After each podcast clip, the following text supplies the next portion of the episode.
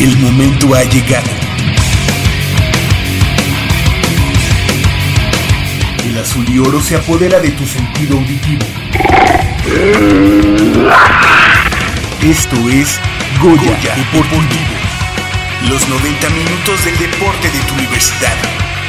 Arrancamos. Crece el contingente Puma rumbo a la Universidad Nacional 2017. Pumas visita la selva chiapaneca para reencontrarse con el triunfo en la Liga MX.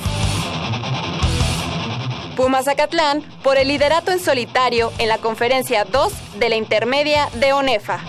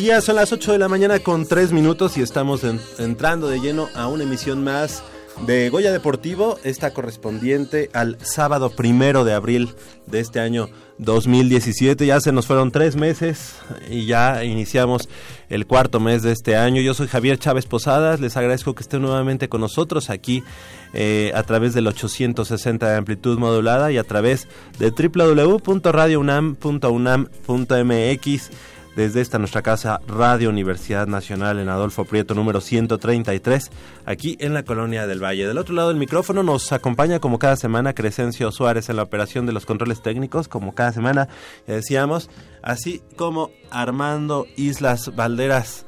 Eh, mejor conocido como el Pato Drunk, el Pato Drunk Islas, 55 36 89 89 con cuatro líneas a su disposición para que llame se comunique con nosotros, participe y bueno, pues hagamos de este programa una charla, una charla entre universitarios, entre eh, amantes del deporte azul y oro, deporte de la máxima casa de estudios de este país. Y también me da mucho gusto eh, presentar de este lado del micrófono a mi compañera y amiga Michelle Ramírez Corral. Muy buenos días, Mitch, ¿cómo estás? Muy buenos días, Javier. Muy, muy emocionada. Muy buenos días a todo nuestro auditorio, porque primero el auditorio, ¿verdad?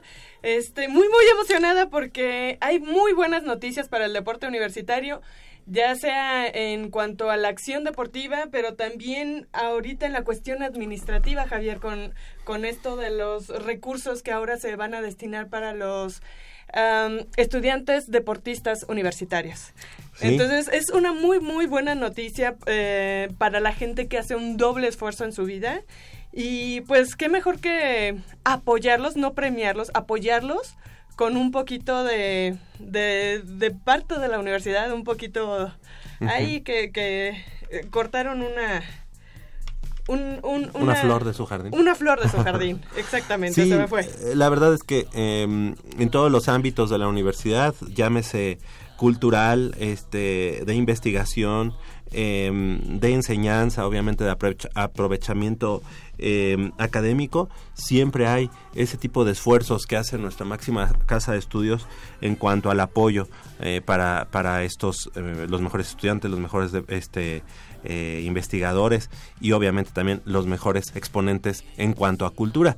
Pero algo, algo que, faltaba por ahí era el apoyo, el apoyo económico que debe ser pues también en ese sentido muy importante para, para estos representantes del deporte universitario, eh, quienes pues eh, tienen esa, esa ambivalencia, como ya comentabas Mitch, de ser estudiantes y que aparte representan dignamente a la Universidad Nacional. Aquí yo creo que hay un parteaguas eh, con estas becas que se han que se pues que se abre la, la, posibilidad que es eh, el nacimiento del programa de becas para alumnos deportistas de equipos representativos de la Universidad Nacional dice de equipos representativos pero también es para estudiantes para deportistas individuales Sí, sí, claro. Bueno, eh, ellos forman parte de un equipo ah, representativo, aunque, aunque, sea deporte individual. Claro, claro, perdón.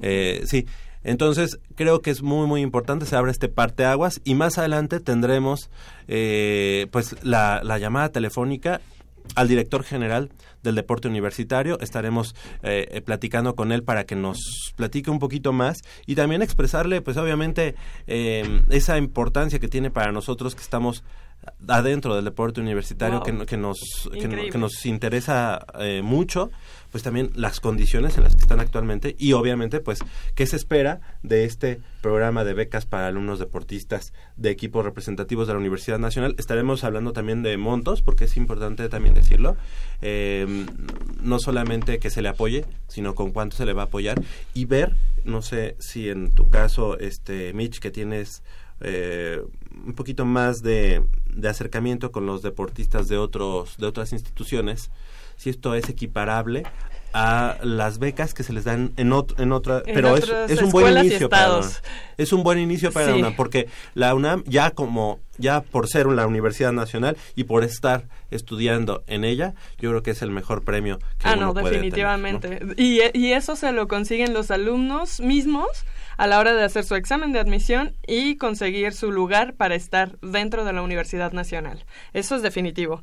Y la verdad me tiene a mí muy contenta eh, esta parte. Me hubiera gustado que me hubiera tocado cuando yo era atleta, ¿verdad? Ah. Pero no, no, no, no importa. O sea, antes o después, este, qué bueno que ya se está dando. Bueno, hubiera sido mejor un poquito antes. Pero eh, vaya, son pasos hacia adelante, ¿no? Seguro, seguro. Y también eh, me da mucho gusto saludar a mi compañero y amigo Jacobo Luna. Muy buenos días, Jacob. ¿Cómo, cómo estás? ¿Cómo, ¿Cómo te va? ¿Qué, tal te pintó esta, esta semana? ¿Qué tal, Javier? Michelle, buenos días, amigos de Goya Deportivo. Buenos días a ustedes también.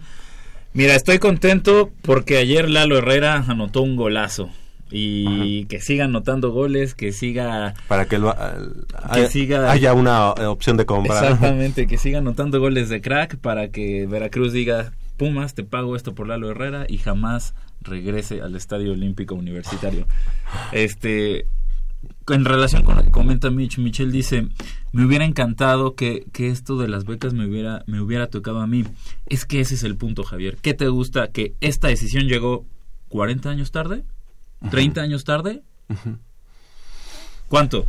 Eh, no es tarde. Tú ponle. Eh, o sea, sea a lo que te refieres, hoy estamos en la posición 11 o 12 del medallero de la Universidad Nacional. Sí, eso te habla de que llegó tarde. ¿Desde hace cuántas décadas los deportistas de la UNAM no necesitaban apoyo de este tipo? Mm, muchísimo, desde hace mucho tiempo. También no creo, eh, en relación con lo que tú comentas de comparar eh, cómo están estas becas eh, en relación con otras de otras instituciones, dice Michelle, de otros estados. Igual no creo que sea demasiado justo comparar esta beca con la que otorgan este los estados tal cual, sino sería lo justo equipararla con becas de, otras instituciones eh, educativas. Públicas sí privadas por públicas. Sí privadas. Privadas pues no porque la beca no es meramente económica sino es obviamente en una condonación o en un crédito este educativo no sí. Pero bueno eh, que además tienen que devolver cuando terminen sus estudios. Ajá, exactamente, que lo tienen que pagar, digamos, con otro tipo de servicios. Exactamente. Pero algo, sí, sí estoy de acuerdo contigo, eh, Jacobo. Sé que tú eres el ala, el ala de Goya Deportivo, el ala radical. Sin embargo, creo que eh, este tipo de, de medidas nunca son tarde. O sea, eh, sabemos que hoy, que estamos ya en el medallero, en el número 12 de la Universidad Nacional, pues quizá suena como que ay, nos hubieras dicho desde antes o lo hubieras hecho hace 20 años y entonces a lo mejor no hubiéramos caído tanto.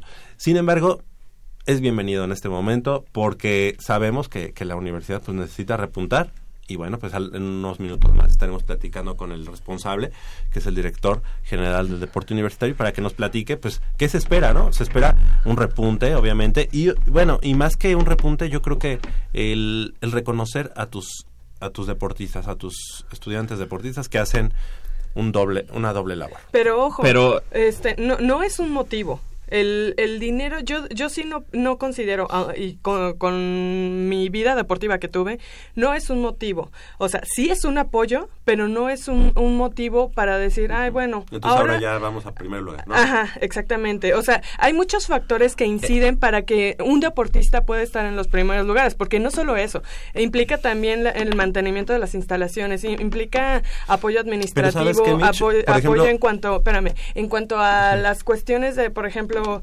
eh, em, instrumentos que necesitan cada uno de los atletas. Pero habrán deportistas que sí consideren irse a otra institución por, Ah, no, por el sí. simple hecho de no tener ese Es- tipo de sí, apoyo. sí, sí, Entonces, es un factor, es un ese factor, sentido- pero no es el, No, el- no, no es el el- todo. no es Eh, el todo. eh, ahí, ahí surge una pregunta muy, muy, muy específica. Ahora que tienen apoyo, ¿se le va a exigir al atleta conseguir, o sea, estar en el podio siempre? No. No, No, no, no. creo, no creo.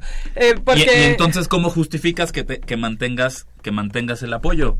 No, porque no, no, no, lo vas a se- mantener sin resultados. No, No, no, o sea, no, no, no, no. si lo tienes es porque, ¿Ya leíste porque la- vas a los tener que, requisitos que se les que están tener resultados. No, fuera de los requisitos. no, pero es Fu- que Fuera de los requisitos. Pues es como un No, no, no. reconocimiento. Eh, es Yo- que no, En este no. momento es un apoyo solamente. Ajá. Y yo creo que es bueno. Y en el, en el sentido estricto de que vamos a suponer que el día de hoy el centro delantero de- del equipo de, de fútbol representativo, pues a lo mejor por condiciones que todos conocemos, pues llega a, a su, eh, a su entrenamiento sin haber comido.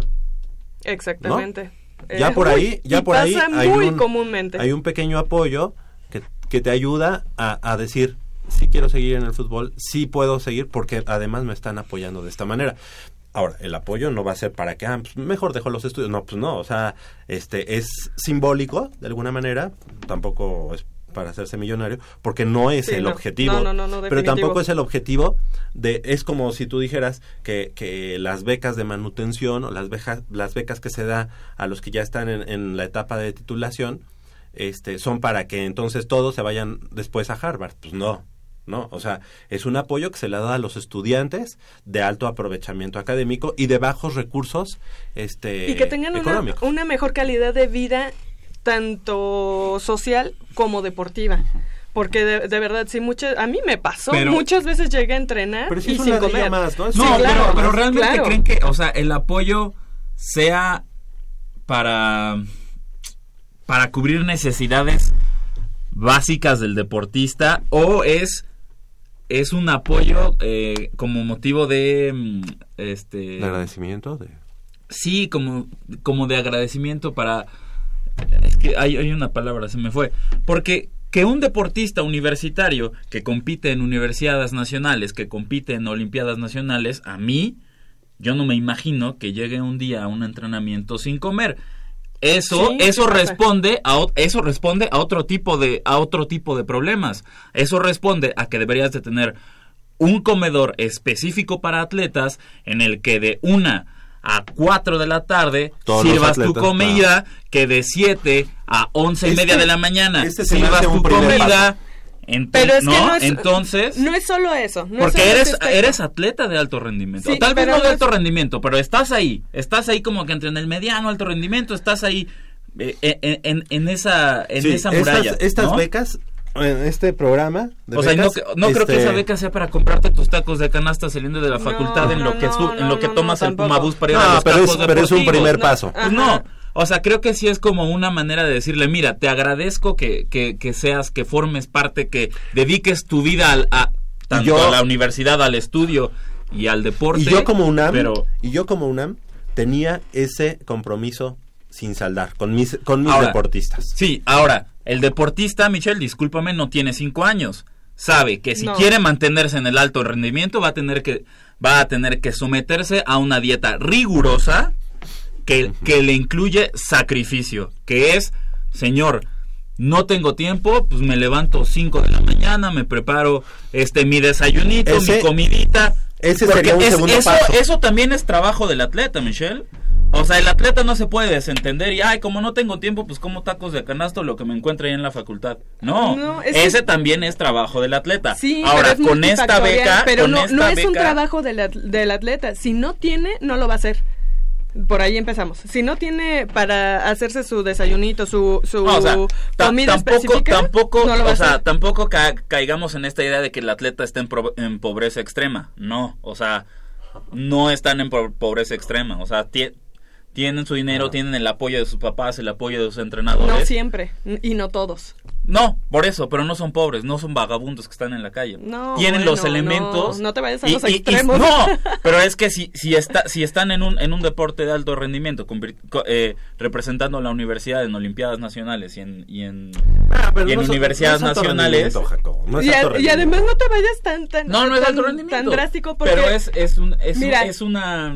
Es un deporte amateur, totalmente, Ujú. totalmente, porque son Sí, estudiantes, amateur, totalmente, esa sí te la que creo. obviamente pero que de ahí puede pero ser un ¿cuántas semillero. veces Sí. cuántas veces no se ha dado el, el- el salto, El de- salto, del sí. deporte amateur como, como Brenda Flores por ejemplo Pero ¿no? son los garbanzos de libra, que son los, los deportistas que están en el alto rendimiento y que aparte estudian. Y si te das cuenta, esos, Ah, que, no, que claro. esos que están en, en- en el alto rendimiento eh, son los que más se tardan en concluir sus estudios, porque tienen la prioridad de, la... Este, Por eso yo te voy a poner el ejemplo. En el atletismo, las pruebas que son de caminata y ruta, hemos tenido muy buenos eh, exponentes nosotros en la universidad que ya cuando les toca pasar a su etapa estudiantil, por así decirlo, de competencia estudiantil, ya se quiebran. Y no solo pasa en la UNAM, en casi la mayoría de los estados se quiebran porque no, no siguen estudiando y se van pues por el lado económico. Entonces, este, yo, es un yo- primer paso, Ajá. no es definitivo y tampoco es definitorio en, en No, cuanto a los resultados. En muchos, sí, no, en muchos aspectos no. pero, sí, ese, ese pero si los atletas no dijiste- entregan resultados No, No, Ay, no, no, ni no, modo no. de que se los Mira, va a quitar. Es como No, si no tú- se los vas a quitar, pero lo puedes reducir. Pero a un Y si- investigador, y- y- a un investigador si no publica y, su- y si no lo publica en una revista indexada, entonces le vas a quitar el este la beca de, de, de De Conacyt Conacyt, y, todo- y de la universidad. Sí, no. no, o sea, no va por ahí. Es simplemente reconocer al investigador, al estudiante que a es la bueno. gente que está haciendo doble esfuerzo. Es más, eh, al- en- es más, las becas que, que otorga la Fundación UNAM no te piden que, que seas de 10. Creo que es a partir de 8 y que demuestres que, que en tu casa no tienes, digamos, el este el Claro, apoyo pero, económico. pero entonces, entonces, ¿qué te dice este apoyo? Es un apoyo nada más porque sí, o sea... Pero que hacía falta. Mal, o sea, mal pensado, mal estructurado. ¿Por qué? Porque si a mí me dices, a ver, plantea, o sea, invéntate un apoyo para tus deportistas. No, yo te digo, va, no, yo, no, no. yo- me invento un apoyo Pero para mis no creo. deportistas y si mi deportista durante un año se mantiene en los cinco primeros lugares, supongamos, ¿eh? El apoyo mensual es de 15 mil pesos si se mantiene durante un año en los cinco primeros lugares. Es que no has visto ni Si- siquiera los si, montos. si baja de los de los cinco, de si está en el, entre en el sexto Es que estás al décimo lugar, entonces el apoyo ya No, pues baja si- de, de- ya no es de 15, Si fueran el de- apoyo es de, es de 10, por si, fueran, ejemplo. si Estás fueran de hablando un 15 poquito al mil, aire. sí, no. No, o sea, es, es, es una suposición. Por eso, pero si fueran ¿no? de 15 mil pesos, bueno, pues entonces a lo mejor sí le puedes exigir un poquito Pueden más. ser, o Pero sea, pero fue por decir una cifra, fue por decir una cifra. Simbólico. O sea, Sí, no se, no se te haría mejor estructurado de esa manera. O sea, el apoyo está con base en resultados, te entrego más o te entrego menos, ¿no? Mm, E- eso es lo que planteo, eso es lo que planteo. Pero pues para eso está el premio Puma, por ejemplo. Ahí sí galardonas a los resultados. Ujú. Aquí no estás galardonando. Incluso las bases son muy claras en el sentido de que, que seas eh, este alumno regular de la universidad y que estés en un deporte de, En un equipo individual. representativo. Ajá, o sea, que Eso representes es. a la universidad. ¿no? Mm. Ni siquiera está diciendo solamente los que van a... mm, Olimpiada o universidad, eso no dice. Tienes que ser estudiante y No, representar. no, no, la- pero si tienes éxito en tu... Los de básquet, por ejemplo, que ganan la liga en la que están, la liga esta de, de las de- demás de- universidades, pues es un resultado.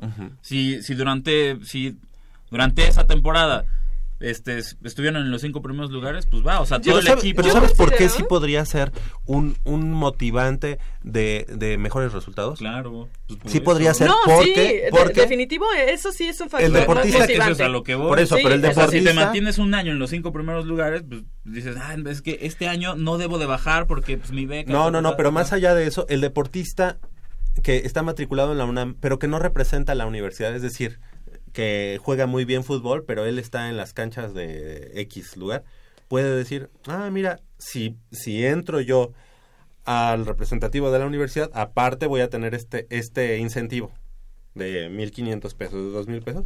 Ese sí podría ser un imán para, para, para llegarte de nuevos y mejores este, deportistas. De tus propios deportistas, porque ahí, ahí sí hay muchos deportistas en la universidad que, Que no, no compiten o no representan a la universidad. Muchos. Claro, muchísimos. Entonces, sí, sí es un factor que suma, Sí, claro. definitivamente lo Y es. También lo es, y lo sería, y siempre lo hemos dicho aquí, un comedor. Un comedor para los deportistas de la Sí. universidad. Porque hay muchos comedores en la UNAM, ¿eh? O Sí, sea, ya nada sí. más es decir, a ver, tu restaurante fulanito, este, por la concesión que tienes aquí, aparte me vas a dar X número. No, o sea, es que ni siquiera te debes acercar al establecimiento que está, No, por no, ejemplo, no, no, estoy ahí, en las islas. petroleras. O sea, Hay instancias, crear, hay crear, crear tu, crear tu comedor específico para atletas Sí, sí. con menú es, con menús especializados, o sea, bajos en grasas, eh, ya sabes, ¿no? Sí, Digo, sí, no sí. soy nutriólogo, pero, pero todos entendemos más o menos la idea. De- Pero lo, lo que sí considero es que esta beca no es para que no es para que el estudiante atlet- atleta coma, ¿eh? Porque hasta el godín que está que se inscribe al gimnasio y va cuatro No, días no, a la no. semana al gimnasio sabe que debe llevar una dieta y de alguna manera se sacrifica en esa dieta. No, no, no, no, no. O sea, Nosotros lo, lo o sea, no- mencionamos no, al es, principio no es para no es para comer. como, como, un, eh, como uno de los... ah, de las cosas que pueden hacer con el dinero. Ellos los sabrán en incentivos, qué claro. lo van a eh, en lo que lo van a gastar. se lo quieren gastar en el cine, en, en los cualquier- es muy spikes, su problema, en, unas licras, en lo que sea, va a ser ¿Y sí, qué les claro, parece si rollo. iniciamos con eso? Digo, ya iniciamos, ya tenemos 22 minutos iniciando, ¿verdad? pero es en un acto sin precedentes en el deporte universitario que la Universidad Nacional Aut- Autónoma de México crea el programa de becas para alumnos deportistas de equipos representativos de la UNAM, el cual reconocerá el rendimiento académico y deportivo de los estudiantes universitarios quienes la representan y ponen en, alto al defender sus colores azul y oro. Dicha iniciativa, dime, dime, por favor, Mitch. Pretende generar un mayor compromiso, tanto deportivo como académico, de- por parte de los alumnos. Por ejemplo, la Universidad Nacional... No, la universidad. Eh, Perdón, la Universidad Nacional, principal competencia estudiantil del país, tiene como requisito que el atleta demuestre su avance académico para poder participar y con este estímulo, estímulo se, eh, se propiciará eh, dicho avance, pues al no tenerlo no compartirían y per- eh, no. competirían y perderían eh, esta beca. Además, este programa también va a ser fundamental para aquellos estudiantes que se encuentran en el bachillerato, pues el requisito del avance y promedio académico puede ayudarles a ingresar a la licenciatura de su elección para que así puedan continuar sus estudios y carrera deportiva en la Universidad Nacional. También este beneficio económico dará acceso a los estudiantes a tener otras opciones de transporte que representan tiempo de entrenamiento, descanso y estudio, un recurso que puede ser usado para adquirir implementos deportivos como ropa, calzado y accesorios especializados de su disciplina que mejoren su rendimiento, se pueden eh, utilizar para obtener una mejor eh, nutrición fundamental en su desarrollo deportivo y académico, de lo que hablabas, Jacobo, muy importante. Además de este nuevo estímulo, la UNAM, a través de la Dirección General de Deporte Universitario, le brinda a sus alumnos atletas un programa de entrenamiento. El costo de inscripción a eventos como campeonatos, olimpiada y universidades nacionales también les apoya con membresías que se pagan a las federaciones de, federaciones de su deporte, que garantiza su afiliación, les otorga uniformes, tanto de entrenamiento como de competencia y de viaje, para que representen dignamente a esta casa de estudios y lo más importante, acompañamiento académico para que no descuiden sus estudios. Para la Dirección General del Deporte Universitario, este programa de becas reconocerá por primera vez el doble esfuerzo que representa cumplir con los compromisos académicos y deportivos de nuestros alumnos deportistas, quienes entregan el cuerpo y alma con todo, eh, con todo su talento para defender dignamente los colores azul y oro de la universidad y poner en alto el nombre de la UNAM. Esta iniciativa se realizó a través de la Secretaría de Asuntos a la Comunidad Universitaria, mediante el programa de vinculación con los egresados de la UNAM, la Dirección General de Orientación y Atención Educativa y la Dirección General del Deporte Universitario. Es decir, no, no es de que con esta beca ya los alumnos van a tener muchísimo dinero. De hecho, eh, sería ilógico que las becas deportivas fueran incluso más altas que, las académicas. que las académicas. Entonces es ilógico, solamente es un apoyo como tal pero creo que es un primer paso. Un segundo paso, a mí me parece genial lo que acaba de decir Jacobo, de tener un comedor, y ya lo habíamos dicho aquí en Goya Sí, ya, lo, ya se había platicado eso. Tener un, comedor, eso sería básico, sería básico. Y obviamente la parte de los implementos, los este, tenis, este, toda la infraestructura o de equipo que necesitas como, como deportista, yo creo que sería un paso importante. Hay varias instancias que están regulando esto, o sea, no solo es la dirección del deporte universitario. Entonces, eh, creo que, como, como, tú dices, Javier, para hacer un primer paso está bien. Van a haber factores eh, o, detalles que, se que tal vez se les puedan estar escapando en esta primera convocatoria, que seguramente las, las van a ir ajustando en, en la en el, al paso del tiempo, ¿no? Pero ojo, aquí dice nuestra nota que es eh, también se podrá eh, cubrir el costo, costo de inscripción a eventos como Olimpiada y Universidad. ¿Es, ¿Ese costo? No lo, no lo cubren los atletas. Ese costo lo cubre la universidad ya de, Sí, ya por default, ¿no? Ajá, por default. Entonces, sí, no. no yo digo, pero, este, se, oye más bonito, pero eso que, es normal, Había que ¿no? ensalzarlo, había que ponerlo así como No, más sin, bonito. sin embargo, este, sí, los atletas cubren el costo a, su, a sus demás eventos. O sea, al año tienen muchísimos eventos. Entonces, a esos eventos de invitación, de que llegan, eso sí los cubren Ah, los ah, atletas. ahí tenemos el ejemplo por, eh, ¿De de, softball? De Paulina Vázquez vino con su eh, equipo de, de De gimnasia gimnasia. aeróbica. Pues te dijeron, no, pues es que el viaje a Las Vegas, y fueron a Las Vegas y California, ¿no? Es que el viaje a Las Vegas y California, pues nos lo costeamos nosotras. ¿no? Sí, sí. Ahora, yo, yo sí tengo un conflicto. Yo sí soy demasiado pragmático. Y yo creo que la universidad debe. Esta, eh, no sé si debe. Pero ya, o sea, creo que es tiempo de que dejemos atrás es- esta, mm, esta idea o esta filosofía de el, atleta que, que- entrega resultados en lo deportivo eh, y en lo académico. ¿Por qué no separarlo? Como lo hacen las demás universidades de este país, como lo hace la Universidad Autónoma de Nuevo León, tomando por ejemplo también como lo hacen las universidades estadounidenses. Tienen a sus deportistas que se dedican al deporte y a entregar resultados. Sí, también son, son alumnos y también estudian una licenciatura. Y, y también es, tienen el concepto de estudiante atleta. Pero es que- pero su, pero su enfoque primordial es el deporte. La academia, eso déjaselo a los que les corresponden. A los chicos que, que, que tienen su, su beca, Eso, su beca pero- con base en méritos, No, no, en no. méritos No, no, no, no. académicos. Pero es la única Lo vez- demás déjaselo a los investigadores. No, ¿Por no, qué no. la UNAM no puede poner el deporte, o sea, por qué no puede darle el de- a- al No. deporte el lugar No, que no, se no, merece? No, porque la tarea fundamental de ¿Quién la UNAM no es el deporte. Sí, no.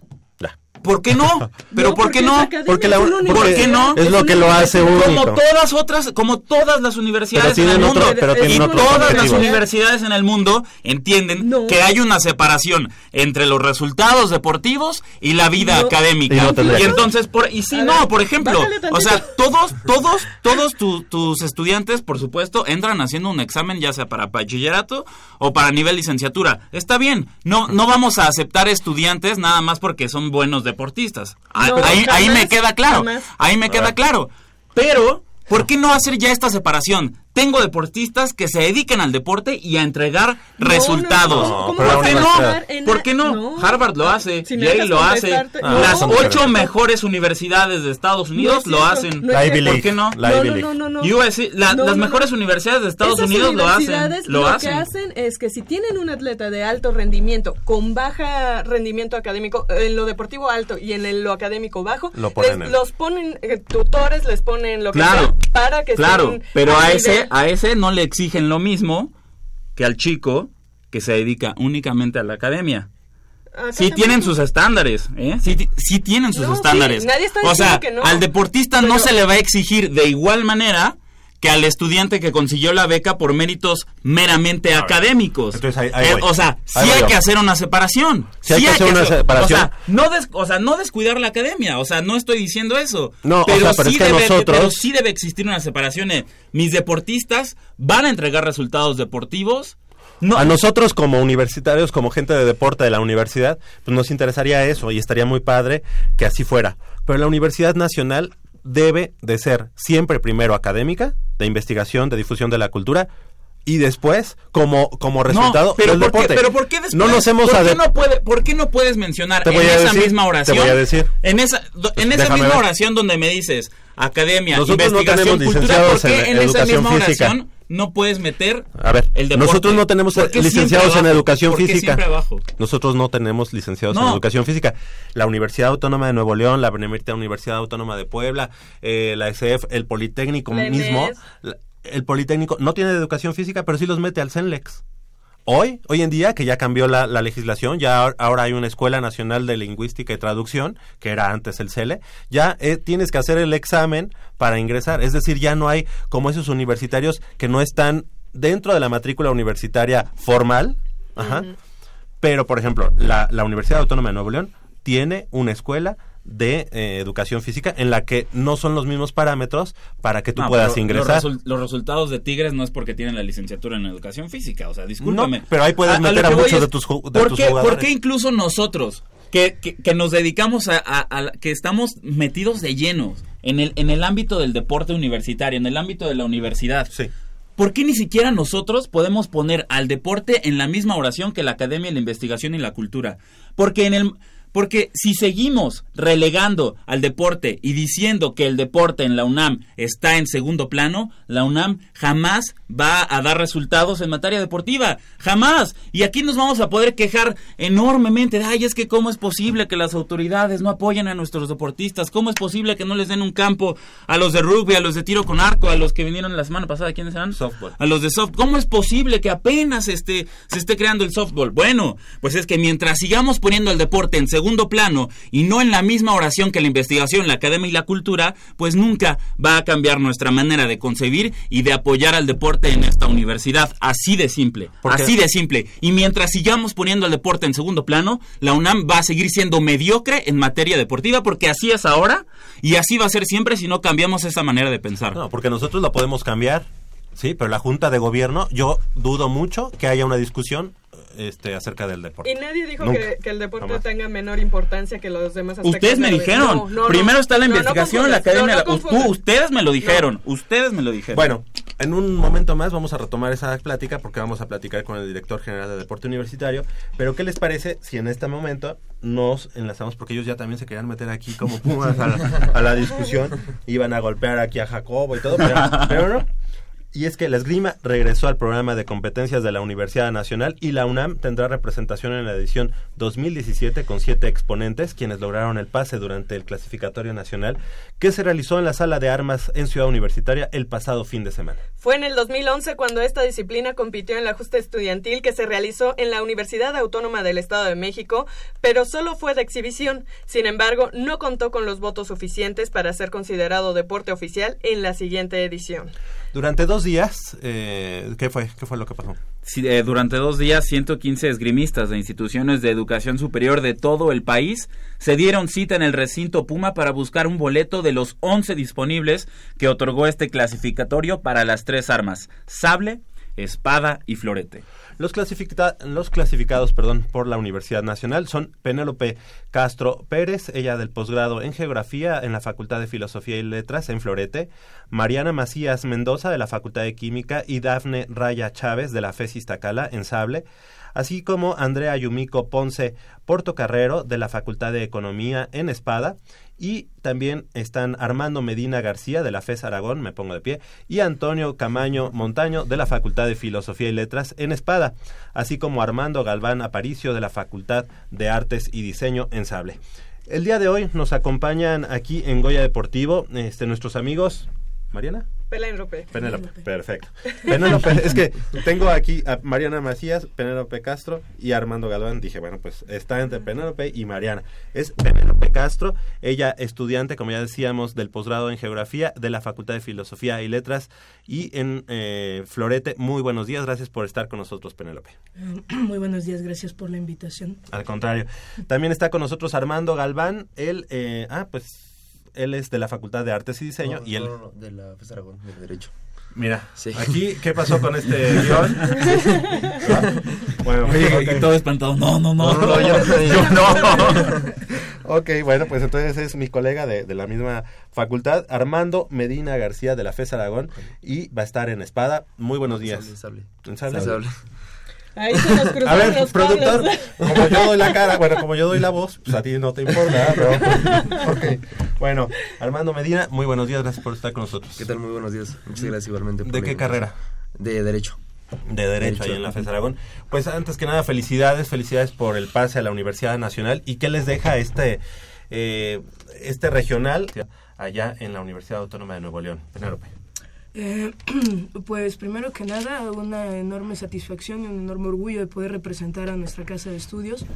Eh, la competencia es muy dura, tanto en el clasific- clasificatorio como ya propiamente en la universidad, así es que las expectativas son, eh, bueno, de entrada, los deseos son traerse una medalla, por supuesto.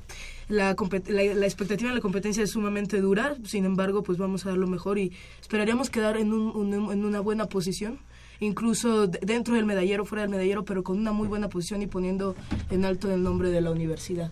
¿Cómo está el, el- bueno la esgrima en la Universidad Nacional? ¿Cómo se encuentra en este momento si lo comparamos con pues las instituciones de educación superior a nivel nacional?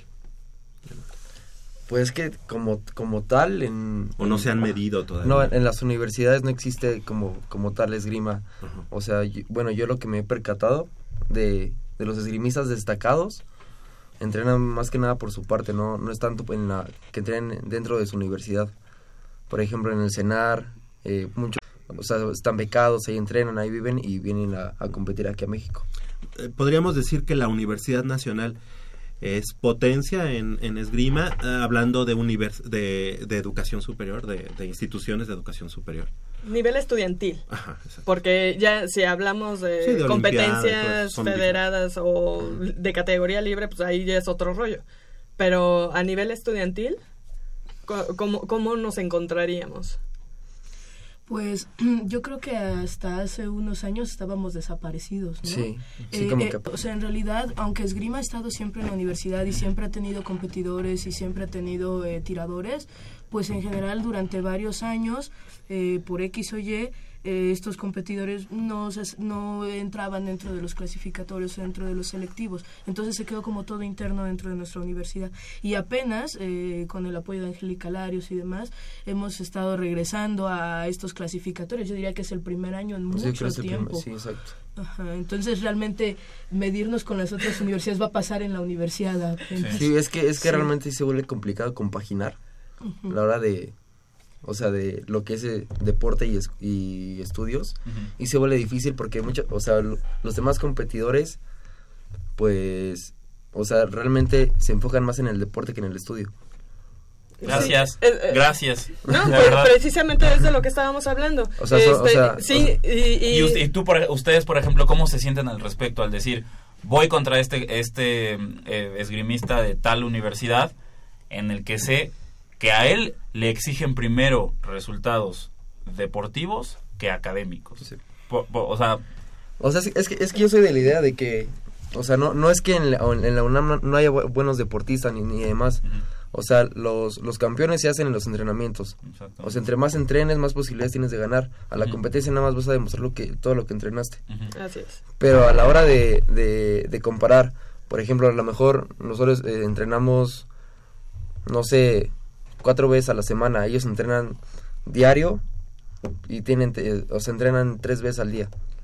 Sí, claro. Sí. Entonces Sí. sí, ahí, ahí sí es... Hay mucha diferencia. Hay mucha diferencia. Sí, defe- definitivamente. ¿Cómo fue para ustedes clasificarse a una universidad nacional en otro nacional? Porque fue prácticamente un nacional lo que ustedes eh, eh, tuvieron que pasar ahorita en la sala de armas de Ciudad Universitaria para poder estar en la Universidad Nacional.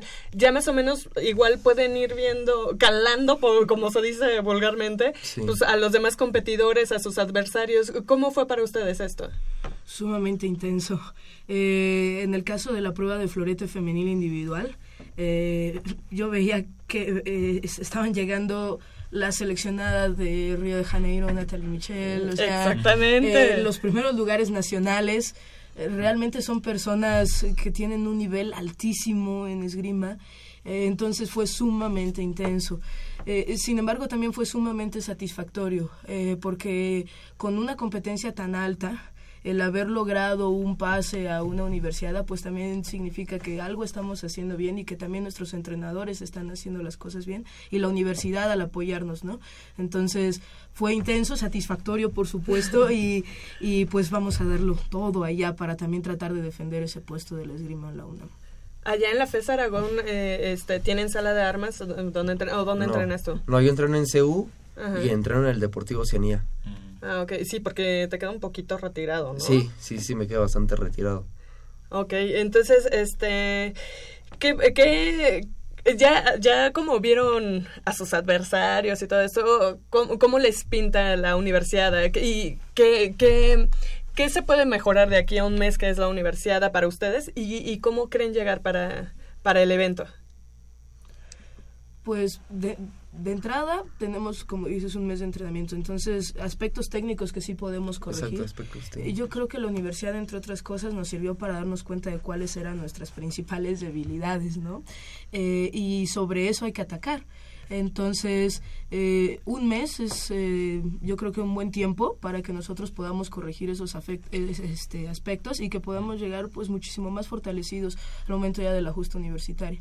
La competencia, si fue intensa en la, en la universidad, va a Se ser debe hacer más. muchísimo Sí. más en el clasificatorio pero va a ser mucho más intenso en la universidad porque pues de hecho muchos de los de los esgrimistas eh, de alto rendimiento no seleccionados llegaban diciendo yo nada más vengo a clasificarme Sí, no vengo a Es que de ganar". hecho, o sea, Ay, sí. ajá, o sea, ay. Sí. cada vez se vuelven menos. Sí. De hecho, no sé, no sé en el caso de Florete, pero en Sable clasificamos nada más 11. Ujú. Y de esos 11, 5 o 6 son selección nacional.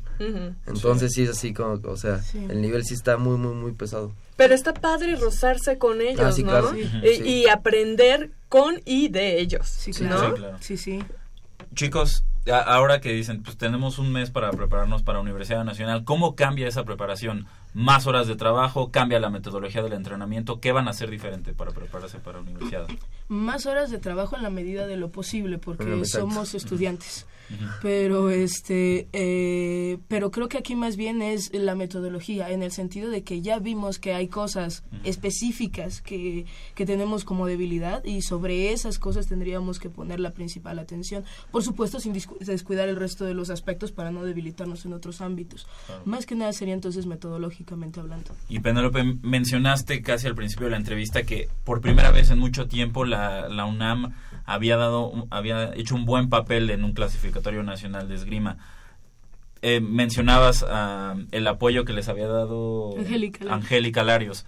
¿Cómo ha sido ese apoyo? ¿Qué, qué se ha hecho diferente? Y Eh, además, siendo ella también una olímpica. Claro. Co- co- Sí, ¿qué- ¿De qué, qué le han exprimido a Angélica también?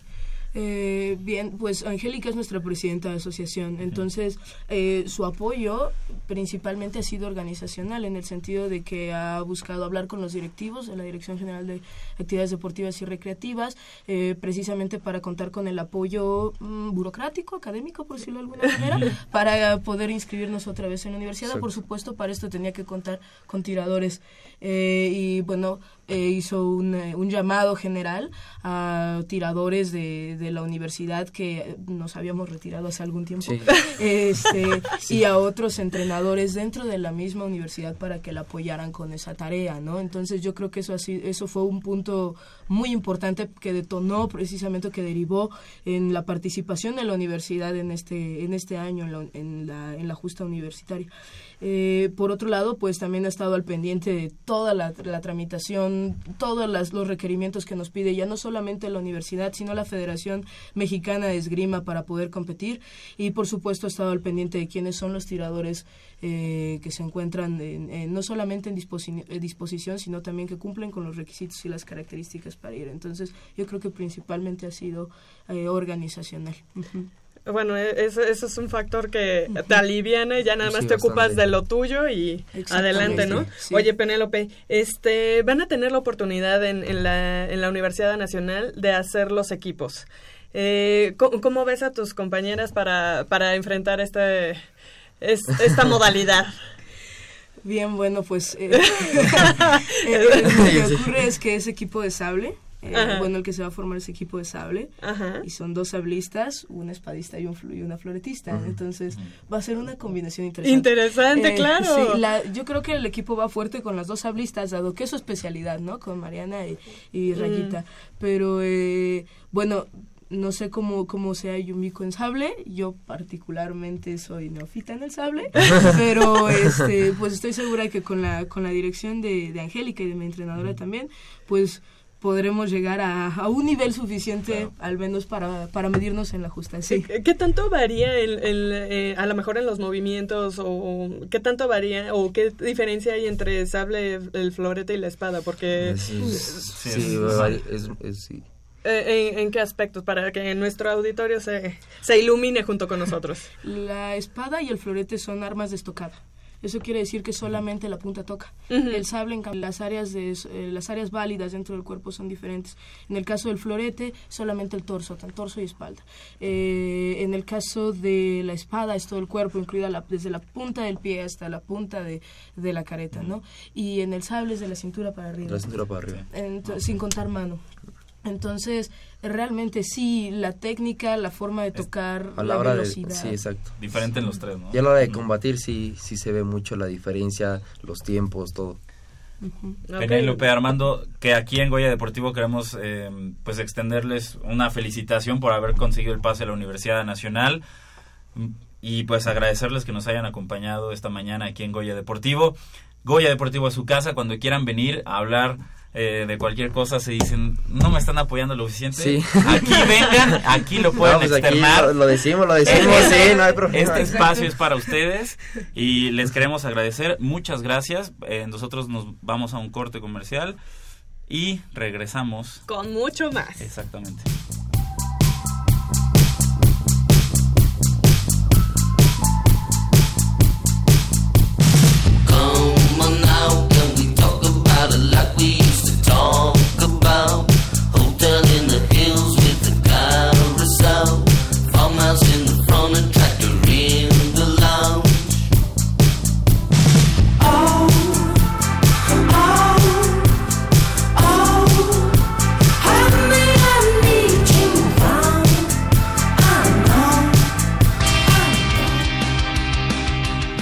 Con equipo completo estará la representación Puma de luchas asociadas dentro de la Universidad Nacional 2017, pues los 23 exponentes que buscaron el pase a dicha justa durante el clasificatorio celebrado en Chihuahua el pasado fin de semana lograron el boleto.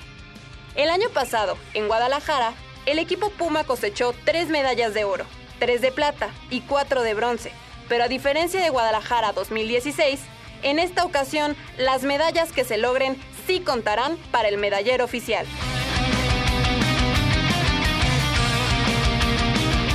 La selección femenil de handball de la UNAM también consiguió el pase a dicha justa, luego de sortear con tres victorias en fila durante la etapa regional. El equipo que dirige Antonio Favila derrotó a la ESEF por 14-11, después a la Autónoma del Estado de México por 22-1 y finalmente derrotaron a la Autónoma de Guerrero por 22-12.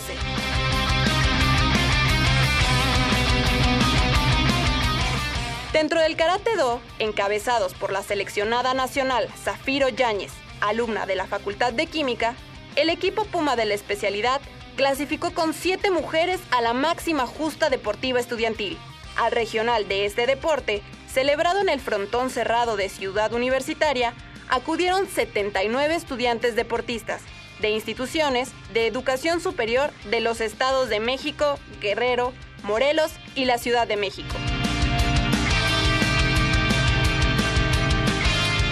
También en el frontón cerrado se realizó el regional de Taekwondo y la tendrá representación en la Universidad Nacional con cuatro exponentes. Guadalupe López, de Psicología, logró el pase en la división de menos de 46 kilos, mientras que Karina Barajas, de la Facultad de Medicina, y Vianey Piedra, de la FE Zaragoza, también clasificaron en menos de 53 kilogramos. Daniel Luna, de Ingeniería, alcanzó el pase en la categoría menos de 87 kilos.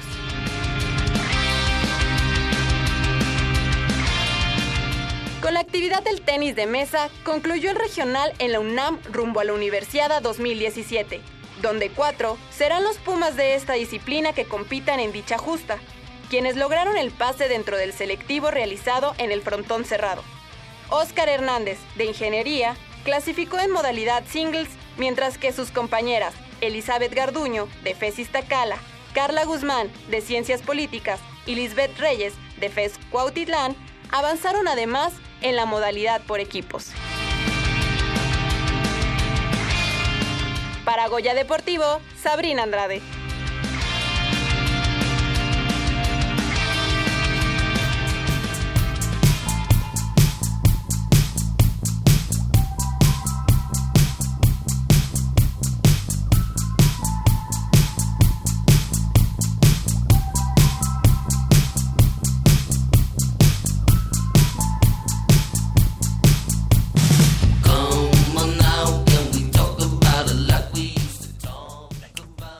Estamos de regreso en Goya Deportivo. eh, y ahora quiero darle la bienvenida a un amigo de Goya Deportivo, una mente maestra detrás de este programa. Las mejores épocas de este programa han estado a cargo de él y me enorgullece llamarlo mi amigo Manolo. ¿Cómo estás? ¿Qué, qué pasó, brothers? no, los venía escuchando bastante fresco y casual esa charla eh, emotiva donde hablaron incluso de los taquitos de canasta. Que abundan en Ciudad Universitaria. Por cierto. Pero si no son tan malos. no, yo creo que si fuera deportista, mínimo unos 10 de chicharrón antes de, antes de hacer deporte. si fueras pero deportista, eso y más te comías. Yo creo que más, ¿eh? Sí, Yo creo que más, ba- bastante enriquecedora esa plática. porque el Eh, reconsumo energético sí, es claro. demasiado. con, con el ala radical y Mitch. Fresco, ¿eh? Qué bonito despertar así las mañanas. Manolo, Michelle, este, quiero decirles que tenemos en la línea telefónica a Paulina Vázquez Beristain, amiga, compañera de Goya Deportivo, y ella sabe que aquí tiene su lugar y su lugar aquí en Goya Deportivo, pues la está esperando y desde, desde hace tiempo aquí la vamos a tener de regreso y de eso estoy seguro. Paulina Vázquez, eh, ¿cómo estás?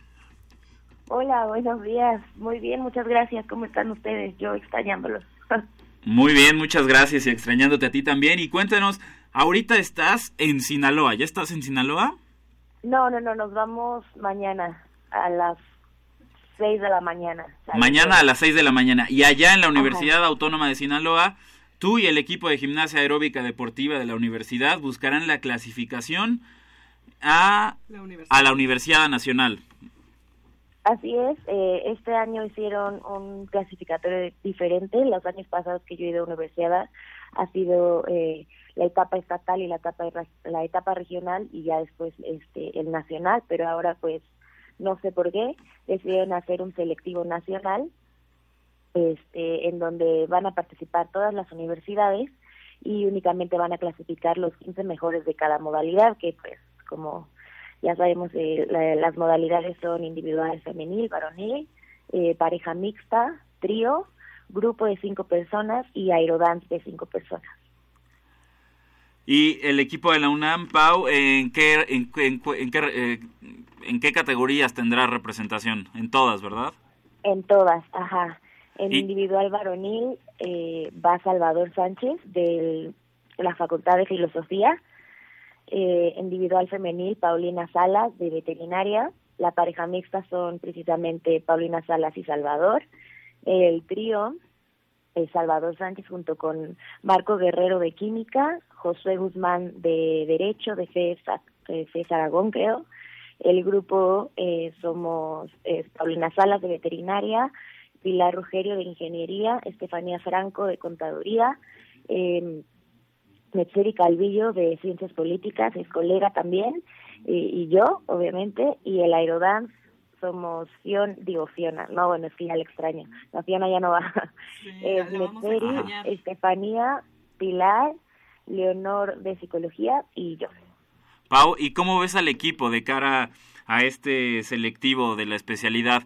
¿Cómo se han preparado? Digo, me queda claro que, que tú has sufrido enormemente con los entrenamientos y que has dejado ahí eh, sangre, sudor y lágrimas con el objetivo de, de llegar a Universidad Nacional. Pero ¿cómo ves el equipo de cara a esta competencia?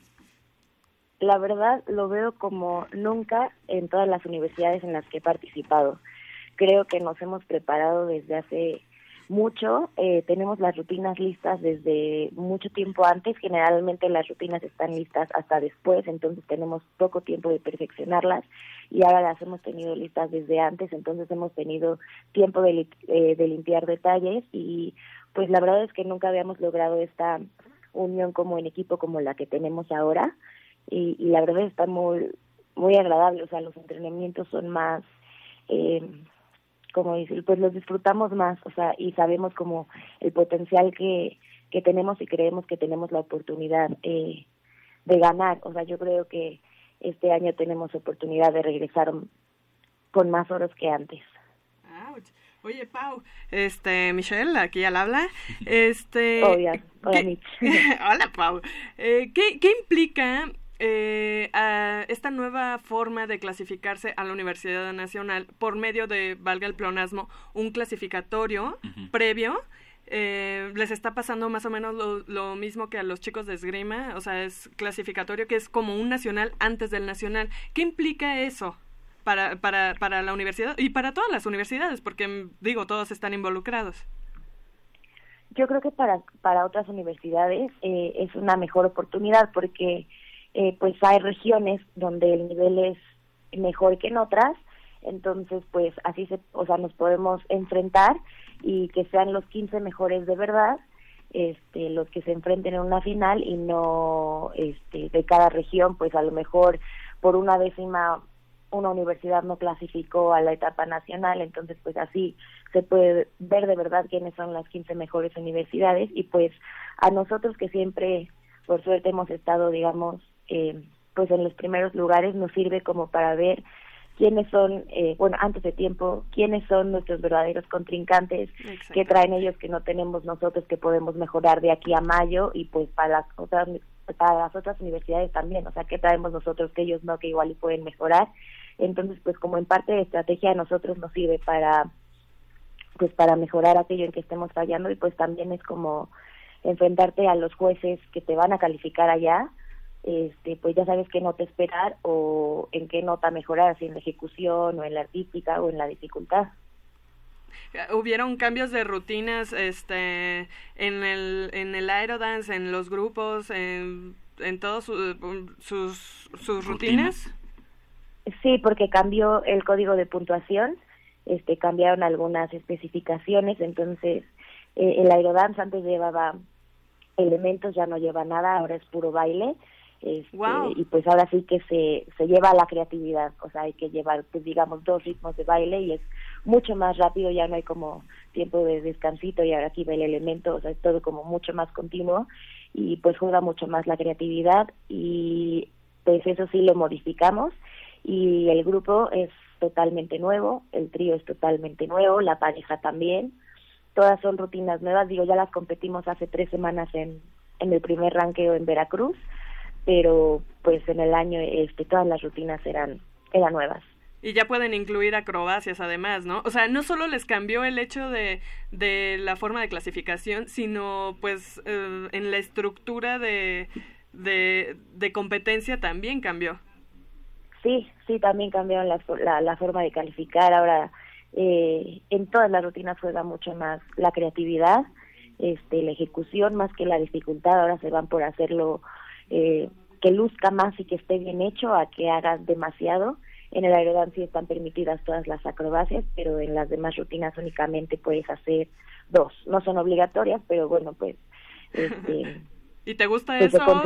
Eh, el, el más libertad de, de movimiento, por así decirlo. Así es, sí. Más creatividad, más baile, este, pues lo que se llaman transiciones, que es lo que utilizamos para subir o bajar a- este, al piso en los elementos que tengamos, pues que, luzcan más que no sea simple pararse o simple bajarse. Pau, una última pregunta rápido y tal vez la más difícil. ¿Cómo Ah. asegurar esa clasificación a universidad sin quemar tus mejores armas? Así. Pues creo que esta vez vamos vamos sin, sin límite. Creo que nuestra estra- estrategia es precisamente quemar nuestras armas, que vean que estamos en el mejor nivel eh, del que hemos estado en todos estos años que al menos yo he estado en universidad. Este, y esa es la estrategia que vamos a utilizar, pues, o sea, no hay manera de, de clasificar, digamos, un octavo ahorita y querer llegar a la etapa nacional este, y querer ganar primer lugar. Yo creo que eh, para nosotros es mejor clasificarnos como primero y llegar al nacional como tope, o sea, como los mejores. Pau, pues te queremos agradecer que nos hayas contestado la llamada en tu concentración previa al viaje hacia Sinaloa. Muchas gracias, Pau, de aquí en Goya Deportivo. Sabes que es tu casa, te deseamos todo el éxito del mundo. Estamos seguros de que el equipo representativo de gimnasia aeróbica de la UNAM va a hacer un buen papel allá en Sinaloa y va a conseguir todas las plazas para Universidad Nacional. Pau, muchísimas gracias. Y pues bueno, sabes que esta es tu casa y te esperamos cuando Muchísimas regresar. gracias a ustedes. Ya quiero regresar, se los juro. Gracias, Obviamente Pau. los extraño y estaba súper emocionada de contestar hoy esta llamada. Gracias, Pau. Hasta luego. Bye. Y ahora nos ligamos a información del fútbol americano porque eh, los Pumas Zacatlán en la semana 3 de la conferencia 2 de ONEFA este, enfrentan hoy a los Lobos a los Lobos Boap este sábado a la una de la tarde en el estadio de la FE Zacatlán. Bueno, los Pumas buscarán su tercera victoria consecutiva. Van a repetir como, como locales y eso hace que aumenten las prob- probabilidades de que consigan el triunfo. ¿Estamos hablando de intermedia? Exactamente.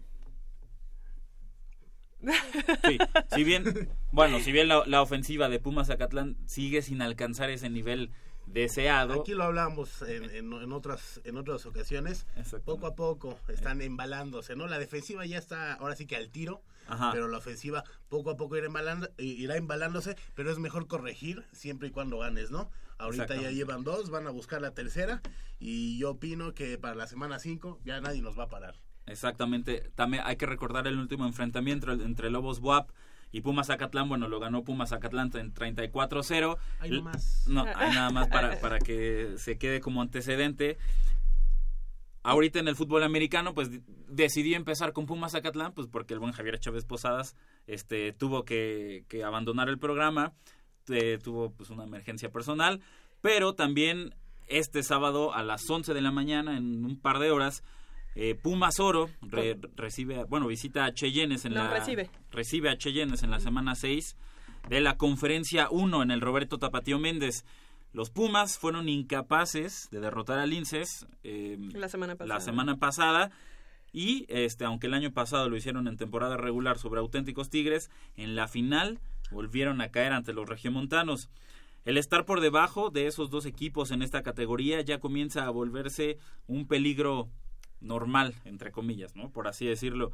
Sin posibilidades de volverlos a enfrentar este año, lo único que le resta a los auriazules es concluir con el tercer mejor récord, aunque pues matemáticamente pueden, pueden superar a los linces, y con ello no mostrar un retroceso con respecto a los últimos años. Sin embargo, bueno, este resultado, bueno, con el- la nueva forma de, de competencia, creo que no le benefició mucho a los Pumas. Hu- hubo campeón adelantado. Exacto. Este, no sé, como que se tornó de una manera poco atractiva. Cuatro semanas y ya teníamos campeón. Exactamente, entonces ya, ya se vuelve así como que, bueno, ya, ¿qué jugamos, no? Es un poco como Puedes como perder y que ya eres campeón. Sí, claro. sí también. Entonces, bueno, a mí no me gustó mucho. Quita la motivación este formato de competencia. Le quita la motivación A mí no me gustó mucho. Es eh, medio extraño, ¿no? Pero Eh, pues, eh, los que saben son ellos. También, eh, bueno, ayer inició la, la semana 1 de la juvenil de primavera y también Tigres SH Sur ahí lastimosamente venció a los a Pumas Zacatlán de, de Javier Chávez Posadas Ahorita no está escuchando. 30-0. Nada más para hacer un poquito el comentario ahí de, del, del De partido, sí, de la juvenil y pues nos vamos con el Interfacultades de fútbol americano. Sí, fíjate que con la participación de dos equipos inició este jueves la edición 2017 de los Juegos eh, Universitarios de Fútbol Americano, el cual tiene eh, como vigente campeón a los Búfalos de la Facultad de Contaduría.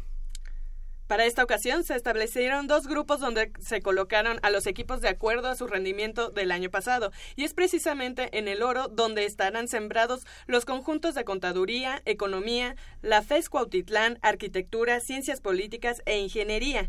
En el llamado azul estarán concentrados veterinaria, derecho, medicina, odontología, la FES Zaragoza y la FES Acatlán. El sistema de competencia es de round robin entre los equipos de cada sector sin que haya duelos inter- intergrupales. Hay que señalar que serán cinco semanas de temporada regular donde clasifican a semifinales los cuatro primeros de cada uno y se enfrentan en duelos cruzados hasta definir a su propio campeón. Mejor organizado esto, ¿no? Sí, sí, se nota mejor organizado.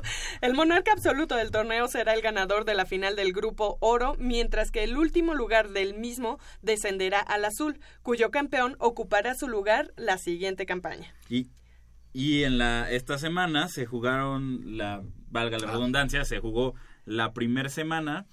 Eh, bueno, pero antes, a mitad de la temporada, se jugará la semana de tazones, los cuales no tienen incidencia para los standings de la campaña, pero son, digamos, los clásicos de los Podría ser interfacultades. algo así como eh, el béisbol, ¿no? Que dejan a la mitad los eventos importantes. Es- sí, como el, como el juego de estrellas del Exacto. béisbol, el juego de estrellas de la NBA, que siempre es justo a la mitad, no como la NFL, que es al, fin, que es al final, pero digo, ahí se entiende.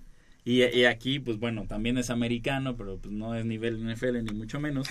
Ah, Entonces, no, por, no. e- por eso se permite que tener tus partidos más importantes justo a la mitad. Ahora sí, los Pero, pero también para que los, los alumnos de, de cada de las respectivas facultades acudan a apoyar a sus equipos, ¿no?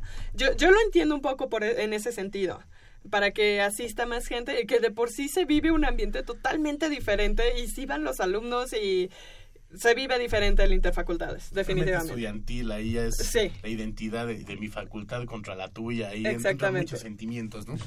Se, se pone más sabroso. sí. Y en los resultados de la semana 1, bueno, la FCPIS, que se encuentra ubicada en el grupo oro orgullosamente, pues perdió 7-12 contra la Facultad de Contaduría.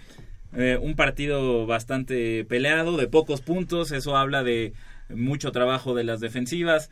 eh, la ofen- las ofensivas que, re- que realmente no, no pudieron No, pesar como se esperaba. Pero bueno, la Facultad de Ciencias Políticas y Sociales tiene su primera derrota de la temporada. Que cabe recordar que es una de las facultades de recién... eh, Emergentes. eh, emergentes, sí, sí, sí. El Economía ganó 26-6 a la FES Cuautitlán, la FES Zaragoza y Veterinaria empataron 0-0. Un resultado que quedó en empate. Oye, este, pues, a- aquí hay de dos. Eso de suena dos raro, ¿no? Puedes decir que, que estuvo muy aburrido o puedes decir que estuvo muy intenso, ¿no? Sí. Que al final las defensivas dieron el mejor partido de su vida. Entonces, Imagínate. pues, nos conviene decir eso, ¿no? Sí, partidazo, partidazo entre la FES Zaragoza y Veterinaria que empataron 0-0.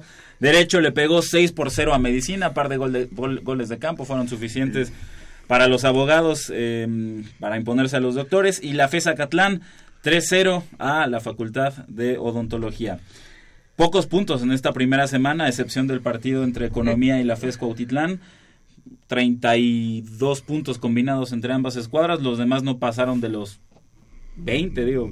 ¿Cuál- Por- No te vayas a los 20, no pasaron ni de los 19. 10, en uno ni de los 5. No, sí, bueno, eh, ciencias políticas de contaduría fueron do- 17, 12, digo, Ah, no, 12, por 7, eso, perdón. El de la FES ¿Qué, Zaragoza. qué que tan normal es 0-0. esto? ¿Qué tan normal es esto? Que en tu primera semana, cuatro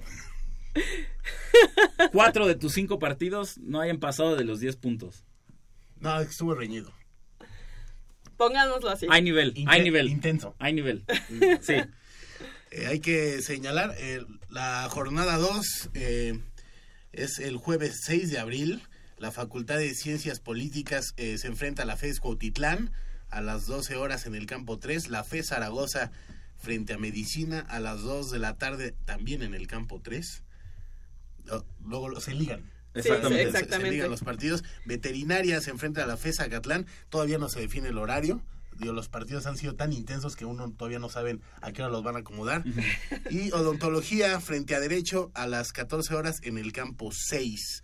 Así que a todos los estudiantes, a toda la comunidad universitaria, pues que se den un, Exactamente. que se den un chance de asistir, apoyar a, a, a su facultad y, y por qué no tirarle a la otra, ¿no? Es- exactamente. De, de eso se trata esto, ¿no? Eso fue el jueves. Para el viernes, contaduría contra ingeniería. a No, no, las- no, eso va a ser el jueves. Y, Oh, eh, sí, y para sí, el- claro, eso es, eso La el semana jueves. continúa. Y el viernes, eh, contaduría contra ingeniería a las 12 horas en el campo 3 y arquitectura contra economía a las 14 horas en el campo 3 también. Espectacular. Y vamos a un corte y regresamos con información del Club Universidad Nacional que este sábado se enfrenta a Jaguares de Chiapas allá en la selva. Vamos a una pausa y regresamos.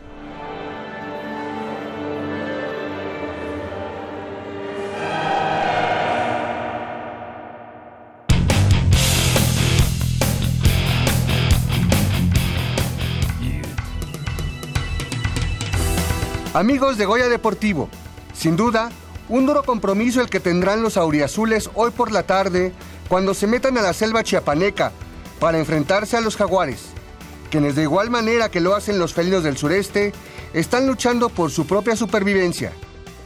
Rival incómodo, que a pesar de su paso irregular en el torneo, se han convertido en un tumba gigantes al derrotar al América, Tigres y Chivas en el Víctor Manuel Reina. Vayamos ahora a nuestra cuenta regresiva acostumbrada sobre este encuentro. 10, Las liguillas disputadas por Jaguares en su historia nunca han avanzado a semifinales. 9, Los goles anotados en la máxima goleada entre ambos equipos en el Apertura 2002. Los Jaguares derrotaron como locales 6-3 a los Pumas. 8, El lugar que mantienen los universitarios en la tabla general. Están en zona de liguilla con 14 puntos. 7, Las jornadas en que los Pumas han terminado entre los ocho primeros lugares de la clasificación general. 6, Los jugadores de ambos equipos que han disputado los 900 minutos en el torneo, tres por escuadra. 5, Los goles anotados por los universitarios como visitantes en el torneo. 4, Las ocasiones que han empatado en la selva chiapaneca en los 18 enfrentamientos entre ambas escuadras. 3, Los jugadores que han vestido ambas camisetas. Mariano Trujillo, David Toledo y Jeú Chiapas. 2, De los clubes que están disputando el presente torneo, solamente dos nunca han sido campeones de liga. Uno de ellos son los Jaguares de Chiapas. 1, El juego perdido por Chiapas como local ante Morelia y el ganado por Pumas como visitante ante León. Los universitarios no pueden dejar ir más puntos si quieren lograr la clasificación. Aunque están en zona de liguilla, solamente superan por goleo al Atlas y al América, y por un punto a Santos y a su rival de esta tarde. Eso lo sabe Juan Francisco Palencia, y hoy tienen que salir por los tres puntos, sí o sí. Para Goya Deportivo, Enrique Villarreal.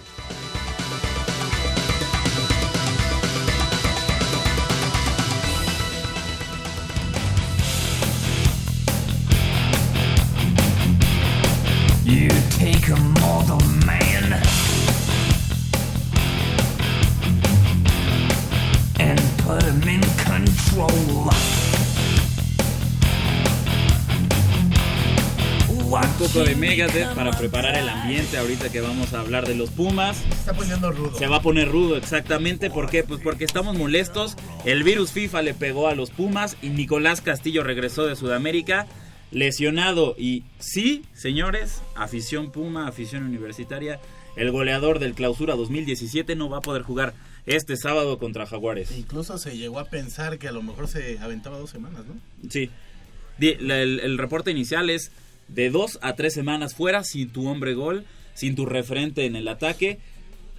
¿Cómo deja esto parado a los Pumas, Manolo? Va, va a ser un, eh, un partido difícil. Vaya, cuando hablas de Jaguares de Chiapas, no es al- algo que espante, ¿no? O sea, pero es uno de los Pero equipos más. ha- han tenido resultados sorpresivos en el eh, torneo, Sobre todo contra los equipos en teoría más fuertes. Sí, claro. se, han, se han rifado. Obviamente, Pumas no son las gallinas, ni, ni los becerros esos, ni los estos. Eh, chantos de Monterrey. Yo creo que se van a enfrentar a un, a un gran equipo bien dirigido que, eh, hay que decirlo, tuvo sus problemas eh, a principios de temporada, se hablaba de los pagos, pero están, están mostrando eh, con que no, Des- desafortunadamente para ellos, hoy se la van a peluquear porque el equipo universitario va a viajar a Chiapas y les va a enseñar que para felinos, los Pumas. ¿Cómo va a manejar Paco Palencia la baja de Nicolás Castillo? ¿Qué va a hacer en cuanto a- al once inicial, al planteamiento táctico? A mí, eh, lo la respuesta que, que se me viene naturalmente es Matías Britos como, como centro delantero y detrás de Matías Britos, Brian Ravelo, por ejemplo, incluso Santiago Palacios, y darle la oportunidad por la banda a eh, Barrera y Gallardo. Barrera, Gallardo, exactamente. Aunque, como José Carlos Van Rankin también va a estar lesionado, eh, también es baja para el partido contra Jaguares, lo más probable es que, es ¿De que te- Jesús Gallardo ocupe es- ese lugar en la, en la lateral derecha. Ya veremos. ¿Crees. Gallardo, zurdo, por la derecha? Ah, no, tienes razón. Sería por Sí, la no. otra, ¿no? Yo, yo, Sí. yo, yo, eh, últimamente Palencia ha hecho muchos cambios. eh, eh, yo, y cuando se estaba encontrando más el equipo con Britos y con Castillo, eh, a, a Gallardo lo- a veces lo mete de medio, a veces lo mete de defensa. Yo creo que juegue con quien juegue, Pumas va a ganar un 4-0. Pues sí. Ah, Pero la cara de Jacob. Así como, Híjole. ah, Simón. Eh, sí. no, el partido es... El, digo, Es no, un partido no- difícil. Es partido difícil. Los Pumas están obligados a ganar, no hay de otra después de la derrota contra América, 3-1 en casa. Los Pumas están ubicados en la octava posición de 3-2 en casa, los Pumas están ubicados en la octava posición de la tabla. Justo juntito Con los 14, exactamente, con 14 unidades es vital sumar tres puntos hoy en, en esta semana, en la semana 12 de la Liga MX, para seguir estando ahí en la pelea por liguilla. Porque, ojo, si Pumas no clasifica a liguilla es fracaso. Y no lo digo yo, lo dice el presidente y lo dice el entrenador. Si este equipo no clasifica a liguilla es fracaso. Sí, sí, sí, de, si no puedes estar entre los ocho primeros, pues yo creo que sí, sí, vaya, incluso entrar en el ocho, en el siete, no puedes decir que, que fue una temporada exitosa, ¿no? Pero yo creo que eh, entra la recta final, la recta final del torneo, ahora es cuando los equipos tienen que llegar, ahora sí que más embaladitos para llegar a la liguilla, yo creo que Pumas... Eh, eh, no ha- a lo mejor es- no es poner pretextos, ¿no? Pero ha faltado suerte. La, la defensa han hecho agua los últimos partidos desde Querétaro, que esperemos que ahorita ya eh, se ponga las pilas Palencia, una sensible baja de Castillo, pero yo creo que hay con qué ir a pelearle a Chiapas e incluso ir a ganarle. Ahora, ahora que mencionas la defensa, la defensa ha hecho agua.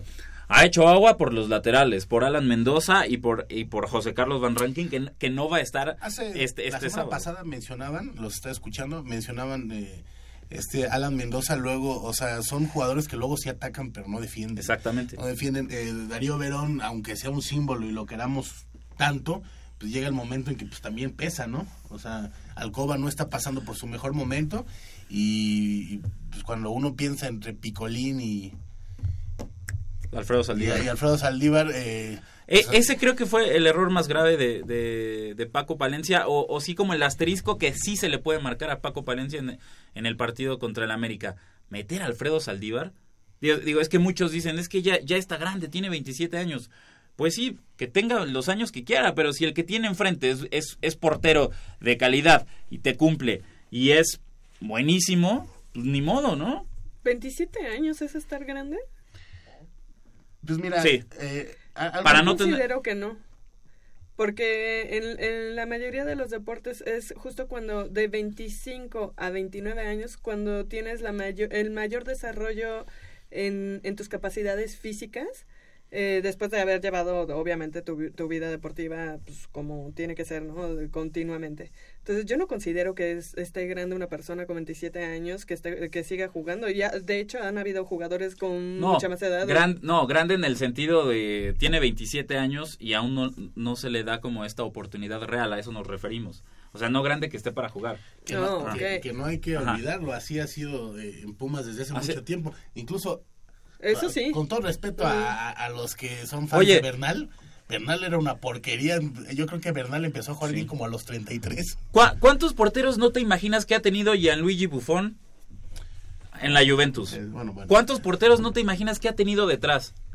Y tú crees que alguien en la Juventus dice, no, no, no, hay que sentar a Buffon aunque sea campeón del mundo. Y, y aunque sea este leyenda viviente del fútbol italiano, Eso- hay que sentarlo porque atrás tiene a un tipo de 26, 27 años que aún no le dan una oportunidad en el primer equipo, por favor. Es que esas son por favor. ma- mayores. Estás hablando No, No, pero, pero estás, pero estás hablando de un portero veterano que cumple y hace su trabajo. Y hace su trabajo como los mejores del mundo. No estoy dando a entender que Picolín es de los mejores del mundo, pero sin duda es uno de los porteros más confiables del fútbol mexicano y que Palencia lo siente en el partido más importante, uno de los partidos más importantes del torneo regular, que lo siente nada más por darle oportunidad a Alfredo Saldívar. Pues porque ya está grande el muchacho, porque tiene 27 años y ya hay que ir dar- dándole oportunidad en el primer equipo. Picolín. Se me hace una tontería. El Picolín tiene más de 30 años. Apoyo la Pero, a- pero aún así, el picolín es una garantía en la portería. El picolín es una garantía en la portería. Y el que no lo quiera ver así, el aficionado de los Pumas que no lo quiera ver así, pues creo que realmente se está poniendo una una Venden los venda en la, exactamente esa era, esa- Se- esa era se la palabra una venda en los ojos. Ah, sí no no no podemos crucificar al picolín. Picolín ha sido de lo más más confiable de lo más rentable de Pumas en los últimos dos años punto. Y aparte ha crecido su juego en cua- eh, su juego con los pies enormemente. Ahora regreso al tema de los lateral de, de la defensa de Pumas. L- los laterales han hecho agua por lo y, y lo he comentado aquí en Goya Deportivo.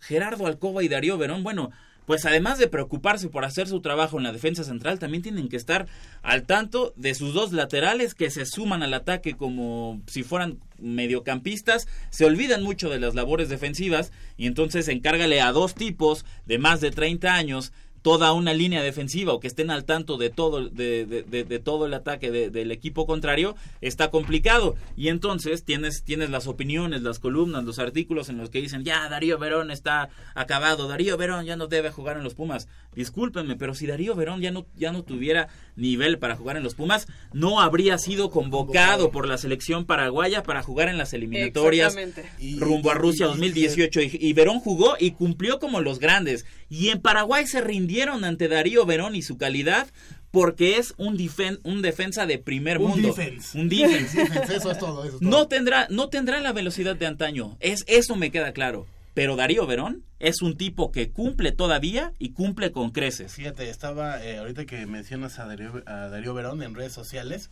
andaba de chismoso y me metí al de la selección paraguaya eh, de fútbol. Sí, es totalmente cierto todo el amor, todo el cariño que le tiene la gente a Paraguay. eh, pues, obviamente nosotros lo sentimos más puma, ¿no? Pero entre los comentarios eh, hablaban de las... Así que los malos dirigentes eh, de Paraguay, Darío Verón estuvo como vetado algún tiempo de la selección paraguaya. Sí, sin duda fue el mejor hombre de ese partido y sí, yo también creo que le queda mucho, no sé si mucho, quizá unos dos, tres años, dos años en, en buen nivel de Pumas, todo se lo está achacando a él. Hay que ser honestos, también ha cometido errores muy puntuales esta temporada. Aquel balón que regaló frente a Santos, si no me equivoco, que, que también eh, se, se lo metieron, vaya, al Sí, picolín. también en el partido contra América puedes decir aquí, como que... No. Y sí tiene esta, en su afán por anticiparse a la jugada y, y anticiparse al movimiento y a, y a lo que vaya a hacer el, el atacante, sale apresuradamente y ahí es cuando se crean los espacios en, el medio de la defensa. O, o si no distraído, bueno, pues no, no puede cubrir dos espacios... eh, de, de espacio considerable, es, es, es demasiado complicado. Por ahí han venido varios, varios goles de Pumas.